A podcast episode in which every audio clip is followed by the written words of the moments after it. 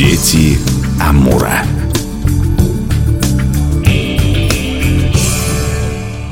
У микрофона Анастасия Магнус. Здравствуйте. Надеюсь, у вас новогодние каникулы прошли спортивно. Ну и вообще зимой вы дома не сидите. Исключая, конечно, холода, которыми нас щедро снабдил конец января, погода в Хабаровском крае чаще всего солнечная и для спорта благоприятная.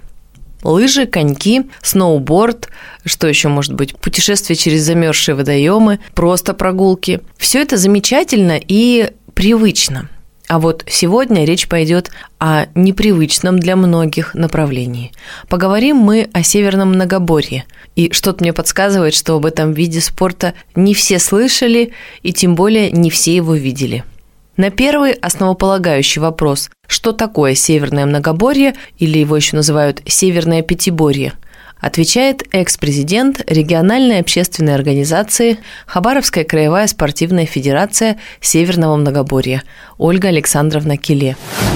Северное многоборье – это вообще сложный технический вид спорта. Возможно, кто-то и говорит пятиборье, потому что в северное многоборье входит пять видов спорта. Прыжки через нарты, 10 штук, расстояние между нартами 55 сантиметров, тройной национальный прыжок, метание топора на дальность, метание маута на хоре. Например, в Хабаровском крае называют маут. На севере, ближе туда, где Ханты-Мансийский край, у них их называют индиан. Это аркан и бег с палкой. Это все виды спорта, они как бы основывались вот именно на традиционном образе жизни северян. Рыболовство, охота. Итак, прыжки через нарты. Задача перепрыгнуть как можно больше этих снарядов, и человек прыгает туда-сюда. То есть в ряд выставлено всего 10 нарт, и когда человек доходит до конца, он разворачивается, прыгает обратно. И вот, кстати, специалисты, тренеры говорят, что новичок даже в неплохой физической форме с нуля сможет прыгнуть 10, ну максимум 20 снарядов 20 раз. Подробнее о самом, пожалуй, силовом направлении в Северном Многоборье рассказывает член правления Федерации Северного Многоборья Данил Иванович Бельды. 10 нарт, встает участник перед первой нартой, перепрыгивает все 10, разворачивается, на разворот дается 5 секунд отдыха, и через 5 секунд он начинает опять прыгать. Доходит до начальной отметки, разворачивается и до тех пор, пока он не упадет или не сдвинет нарту.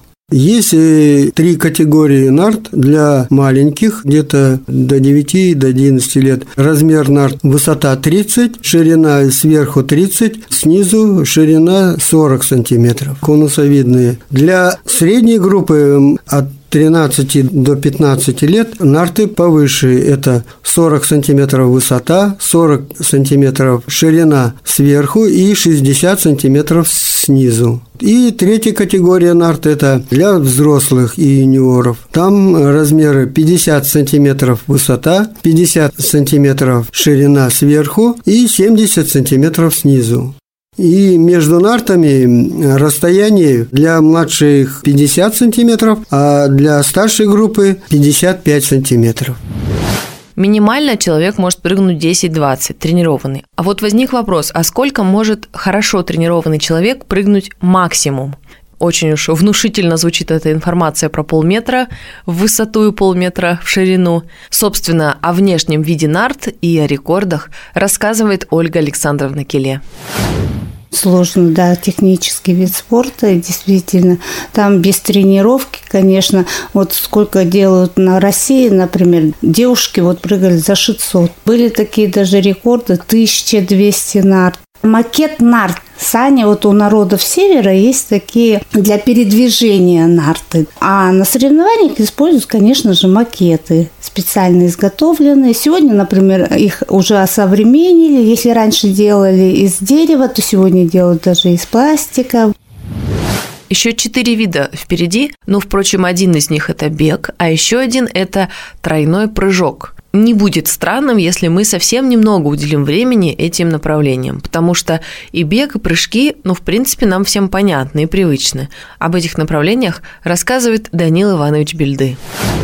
Ну, в основном эти виды состоят и из э, традиционной жизни народов, которые проживают в этих регионах. Если взять э, бег, он просто необходим был в жизни оленеводов. В основном там же пересеченная местность, да и если зимой, в зимних условиях э, сугробы, самое необходимое, бег – это основа жизни. Пятый вид – это тройной прыжок с одновременным отталкиванием двумя ногами. Техника этого вида состоит из разбега, наскока и первого, второго, третьего прыжка. Ну, тут есть легенда. Один охотник, когда возвращался домой, на него напали стая волков. И перед ним стояла речка.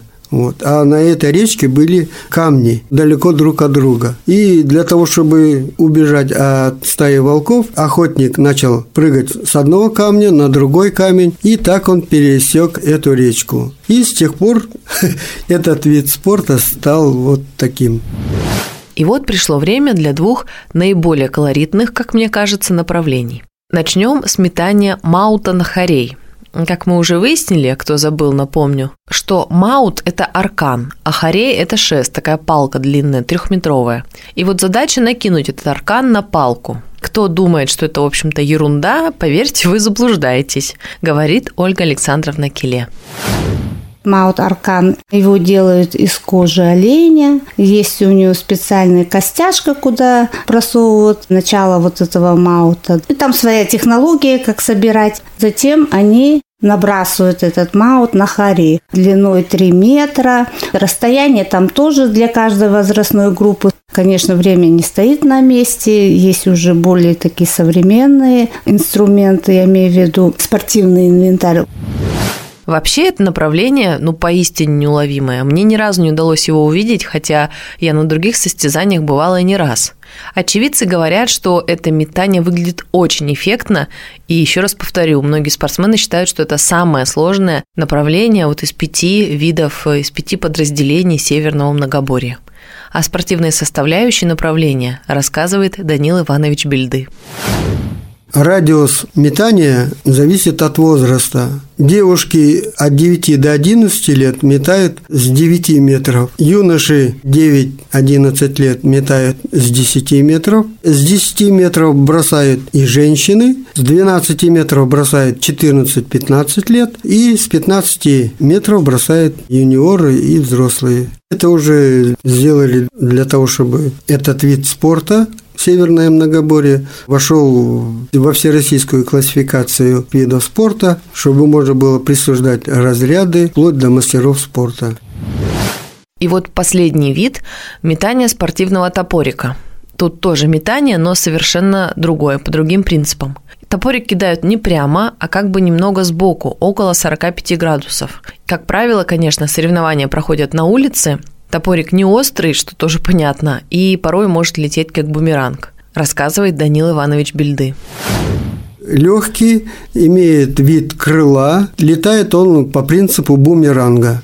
Его надо метнуть э, как можно дальше, чтобы он полетел. Тоже есть ограничение, есть разметка, в которой значит, 50 метров ширина, и там до 250 метров расстояние. И топор должен пролететь в коридор между 50 метрами. Если топор улетел за коридор, результат не засчитывается. Ну и если брать по сути, для чего нужен, необходим был этот топорик, раньше я думал, что он как бы предназначен для охоты, там, для мелких дичи там еще. Оказывается, он предназначался для того, чтобы остановить оленей, когда они бегут в стае, и чтобы поймать какого-нибудь определенного оленя, когда он находится далеко, очень сложно. Для этого запускали топор в стадо, кого-нибудь этот топор попадал, олень начинал хромать и выходил из этого стада, и его уже можно было Пожалуй, самым неожиданным для меня оказалось, что Северное Многоборье родилось не в Преамурье, ну, безусловно, юноши наших восьми этносов соревновались и в меткости, и в силе, и в ловкости. Были такие турниры по лыжным гонкам, как бы мы сейчас называли, когда надо было съехать с горы. Есть э, такие сказки-легенды, что у юноши на голове должен был находиться сосуд с водой, чаша, и он должен был съехать с горы на лыжах, не разлив при этом воду. Но вот именно Северное Многоборье сформировалось не здесь. рассказывает Данил Иванович Бельды наш вид спорта развивался. В основном в северных территориях Ямало-Ненецкий автономный округ, Ханты-Мансийский, Эвенкия, Красноярский край, ну и другие регионы, которые находятся на севере. Чукотка, Саха-Якутия. Вот эти виды перешли к нам э, в Хабаровский край. Был такой у нас Бильды Владимир Чубакович. Он был преподавателем в Институте народного хозяйства, защитил там кандидатскую. Потом уже на основе вот этих работ по нанайским играм и Северного Многоборья, защитил докторскую и в последнее время в своей жизни работал в Институте физкультуры. Когда у нас в начале 80-х годов студенты с Саха-Якутии приезжали в Хабаровский край учиться, он оттуда привнес вот этот северный вид спорта, разработал правила. С тех пор, вот э, с 85-го, с 86 -го года в Хабаровском крае культивируется северное многоборье. Ну и как бы приезжали к нам гости из различных регионов, кто показывал, кто знакомился с этими видами спорта. Это у нас осталось и развивается до сих пор. Ну и остался вопрос, где же посмотреть соревнования. Ближайшие спортивные встречи пройдут не у нас, а в Магаданской области. А вот на Дальнем Востоке, ну точнее в Хабаровском крае, крупные чемпионаты стартуют только осенью. Сейчас начался спортивный сезон, ребята и тренеры только планируют графики и, собственно, свою программу. Как они будут готовиться, как они будут тренироваться. Ну, а вы, если для себя узнали много нового, то осталось закрепить это знание, так сказать, на практике. Прыгать через нарты я вас, конечно, не призываю, хотя это тоже хорошее дело. Но вот э, прийти на соревнования, посмотреть, как вживую проходит это состязание по пяти направлениям, я думаю, это будет интересно каждому.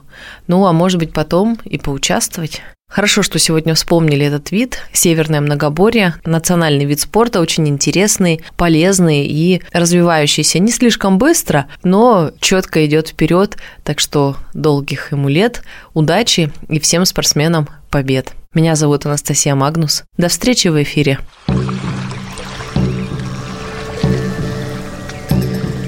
Дети Амура.